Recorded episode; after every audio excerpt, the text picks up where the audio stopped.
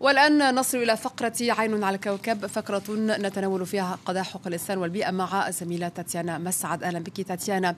اليوم نتحدث عن أول محاكمة تتعلق بالمناخ في تاريخ الولايات المتحدة. المحاكمة انطلقت أمس إثر قضية رفعها 16 شابا من ولاية مونتانا. صحيح عزيزة كثرت في الأعوام الماضية حول العالم القضايا التي رفعها أفراد أو منظمات من المجتمع المدني ضد شركات للوقود الأحفوري أو حكومات بسبب الضرر الناتج عن تغير المناخ. وأمس كما قلت انطلقت في ولاية مونتانا المحاكمة الأولى المرتبطة بتغير المناخ علما بأن الولايات المتحدة شهدت الكثير من القضايا المرتبطة بالبيئة بشكل عام. في الدعوة القضائية التي رفعها أطفال وشباب بين بين الخامسة والثانية والعشرين من العمر في مارس آذار من عام 2020 ضد ولاية مونتانا. يزعم هؤلاء أن المسؤولين انتهكوا حقوقهم الدستورية في التمتع ببيئة صحية وذلك استنادا آه، دستور مونتانا الذي ينص منذ عام 1972 على أن الولاية وكل آه، على الولاية وكل شخص الحفاظ على بيئة نظيفة وتحسينها للأجيال الحالية والقادمة. ويقول المدعون إن الولاية من خلال دعم الوقود الأحفوري فشلت في تحمل هذه المسؤولية. في الجلسة الجلسة الأولى من المحاكمة قدم بعض المدعين شهادات حول تأثير تغير المناخ على حياتهم وصحتهم ومستقبلهم بسبب حرائق الغابات وموجات الحر وتلوث الهواء وحتى الفيضانات. ومن المقرر أن تستغرق هذه المحاكمة أسبوعين لكن قرار القاضي قد يتطلب وقتا أطول بناء على الأدلة وطلبات المحكمة والدفاع والسلطات في الولايات المتحدة. ويأمل المدافعون عن حقوق الإنسان في أن تشكل المحاكمة سابقة لقضايا مماثلة للمضي قدما وأن تكون مصدر إلهام لاتخاذ إجراءات قانونية في ولايات أخرى علما بأنه كانت كانت هناك عدة محاولات في السابق لمقاضاة المسؤولين بسبب تبعات تغير المناخ في الولايات المتحدة.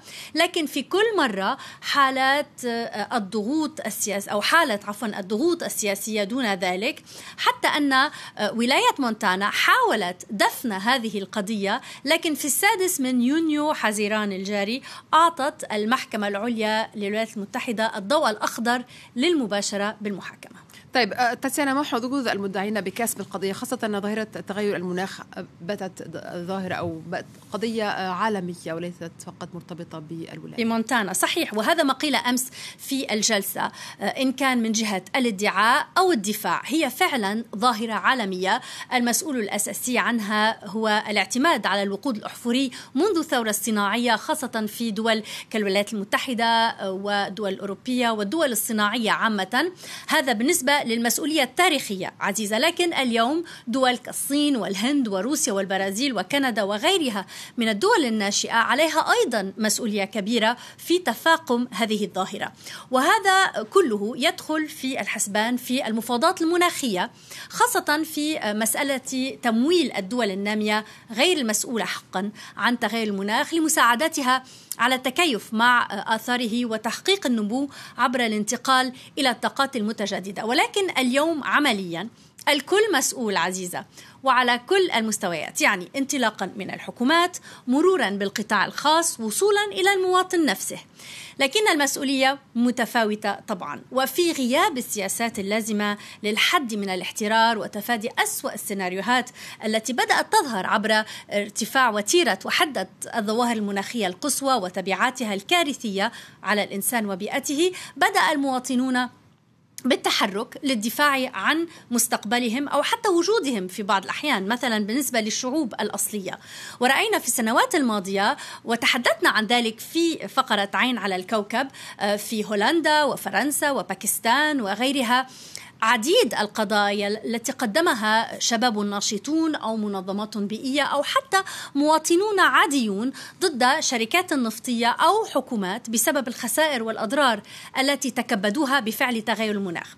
في معظم الحالات خاصة القضايا التي قدمت ضد شركات نفطية لم ينجح المدعون في تحصيل حقوقهم، لكن كانت هناك انتصارات معدودة ولكن كبيرة مهمة ورمزية، مثلا في فرنسا فيما سمي ب l'affaire du siècle عفوا أو قضية القرن التي أدينت فيها الدولة الفرنسية بسبب عدم قيامها باللازم لحماية مواطنيها من ظاهرة الاحتباس الحراري وهي البداية. منذ فترة تذكرين تحدثنا عن قرار أممي آه، يخول آه، المحكمة الجنائية الدولية بالنظر في آه، مسألة الجريمة البيئية أو تغير المناخ أو كيف يمكن مقاضاة الشركات والحكومات على أساس الضرر الناتج عن تغير المناخ. يعني هي فعلا بداية لمسار قضائي ربما آه، يضغط على الحكومات وعلى القطاع الخاص